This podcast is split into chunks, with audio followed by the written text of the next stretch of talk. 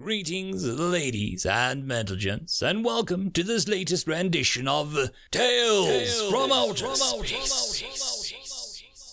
Taken from the subreddit HFY. All the relevant links will be down below. And as always, I hope that you enjoy, and if you do, please consider supporting the channel. Now, on to the science fiction. Story number one Mage written by Hayner. Crawling through the dirt is fun when you're a kid. It's a hell of a lot less appealing when you're an adult, dragging 40 pounds of magical equipment through some damned stretch of barren land in order to get atop of the ridge. Unseen, of course, since being compromised would, well, um, compromise the assignment. Then the bosses wouldn't be happy, and I might be dead.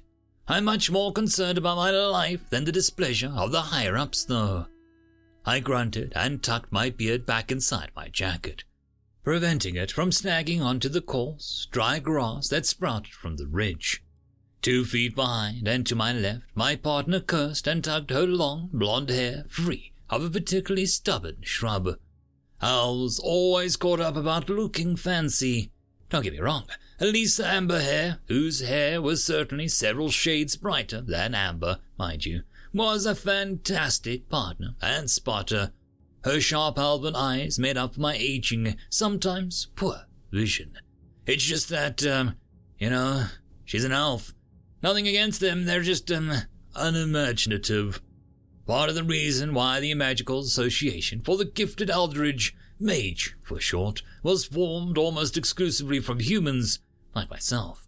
When magic is bound only by your natural aptitude and your imagination, it helps to have one. Just a few more feet, I spoke softly to my partner. Her calm, even tone of speech is less noticeable than a harsh whisper you might find in back alleys. It simply drifts through the wind and opposed to trying to cut underneath it. Prep the veil and keep an eye out for sentries. Yes, master, her lilting voice replied sarcastically. She may outlive me, but I'll always be older than her. Disrespectful little twerp. Hey, practice makes perfect. Watch and learn. I slithered up the crest of the ridge, pushing the last bit of grass out of my face. Below me, a small valley stretched to the horizon, where the storm clouds angrily coalesced like a group of angsty young she-elves who don't want to heed the words of their superiors. Under the shade of the Viad tree, a powerful point of achievement for those who practice earth magic, a handful of figures were arranged in a semicircle, seemingly lost in prayer. I loved stationary targets. This old body of mine doesn't handle prolonged chases very well.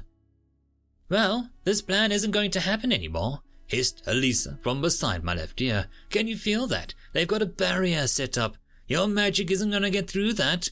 Oh, ye of little faith, I muttered, pulling my star from its position on my back. I placed what would be the top of the star on my shoulder and pointed the butt towards the base of the white tree. Feel the nuances of the barrier. See how they shaped it. You can't keep everything out. What did they put it up to combat? Alyssa's golden eyes narrowed in concentration. It's, um, it's, uh, been made to hold back direct magical attacks. The standard stuff like fireballs, lightning bolts, arcane missiles, and such, which, uh, she stated, pointing at my staff, is exactly what you're using. I don't think you have a magical oomph to get through that. Just ready the veil, kid. Things are gonna get bright up here, and I'd rather not get acid flasks thrown up at us like last time.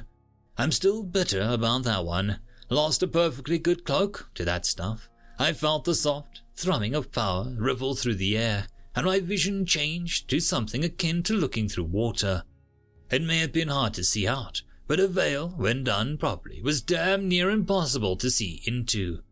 Another reason I paired myself off with the elf. She's much more suited for subtle magics like veils. I'm more of a toss a fireball on it and clean up with lightning strikes kind of mage. I whispered two words into the soft, well-worn wood of my staff, and it responded in kind. A mild shudder ran along the length, and a liquid blue glow took a hold of it, shifting the shape of the wood. A portion grew over my right shoulder, supporting the weight of the staff. It formed into the grip on my right hand, then dug roots into the ground beneath me, further stabilizing the magical item. Four more words, and the blue glow began sparking forwards, gathering at the tip of the staff. Power began to build, the air crackling with energy. Impressive light show, but it still won't get through, mocked my underling. Did elven children not get to read books or something? You really need to realize why Mage sends me on these high profile assassination missions, young one, I said as I prepared my next spell. I focused on the origin and destination firmly in mind, as well as the continuing of the build-up of energy from my staff. Apparate! I breathed, and the chair appeared in the air in front of the staff, with an identical one appearing above the wire tree. Inside, the magical barrier. Watch and learn, I said, and released the power I had been holding at bay. Eldritch blue energy ripped out from the length of my staff, causing the wood to go dark and return to its simple form. The grass around me flattened out, the excess power all but shredded the veil my assistant had so helpfully provided.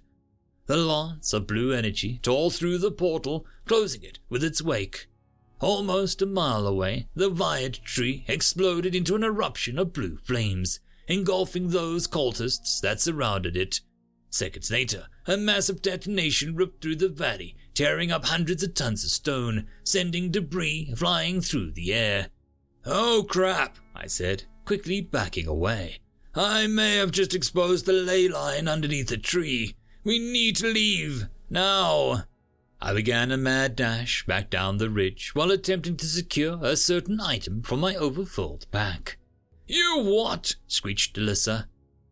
Kids, they never listen the first time around.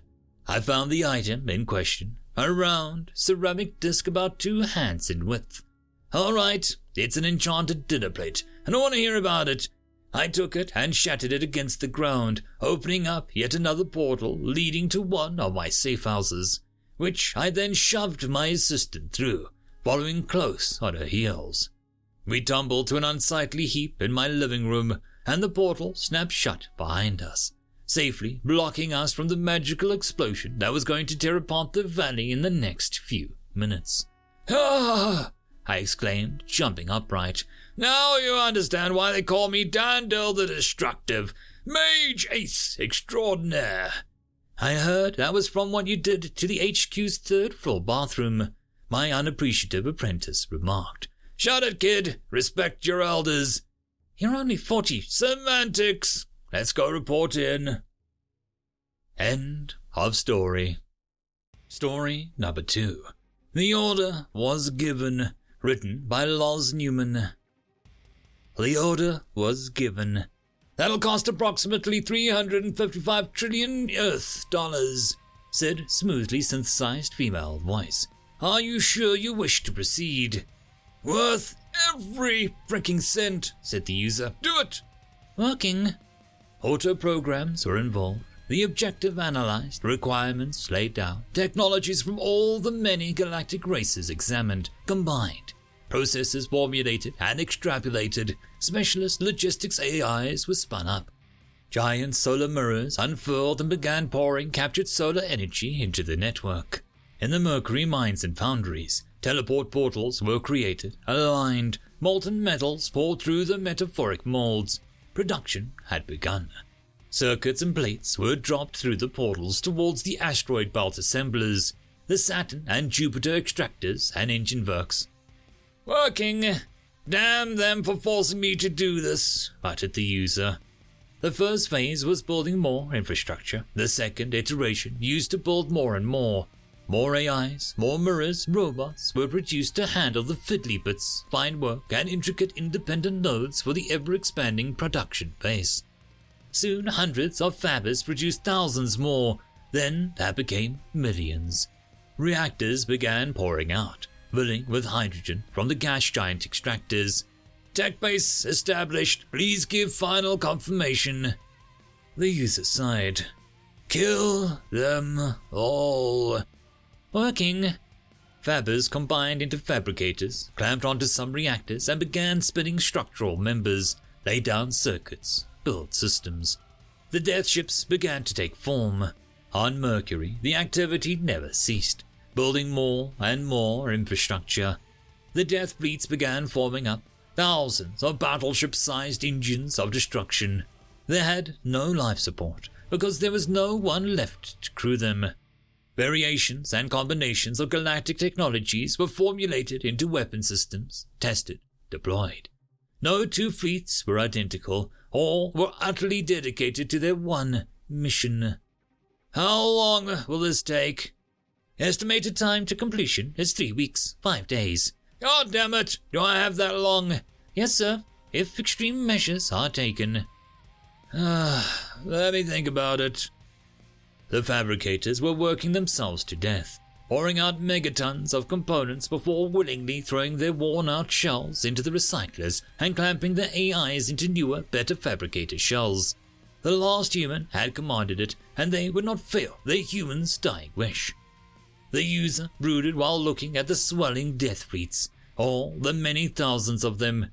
Percentage chance of success approaching 100%, barring surprises. Ah then don't apply those extreme measures. I don't want to see that happen. Noted. How long do I have? A few more minutes. No more. Replay the message, please. A screen lit up. The user could see their face from back when it was unravaged, hear their bitter voice. You have killed us all. Congratulations. I am the last human, and I'm dying from your frigging nanoplague. All my family is dead because of you, you Haruk bastards. My entire race. You've killed us, but that doesn't mean that you will win.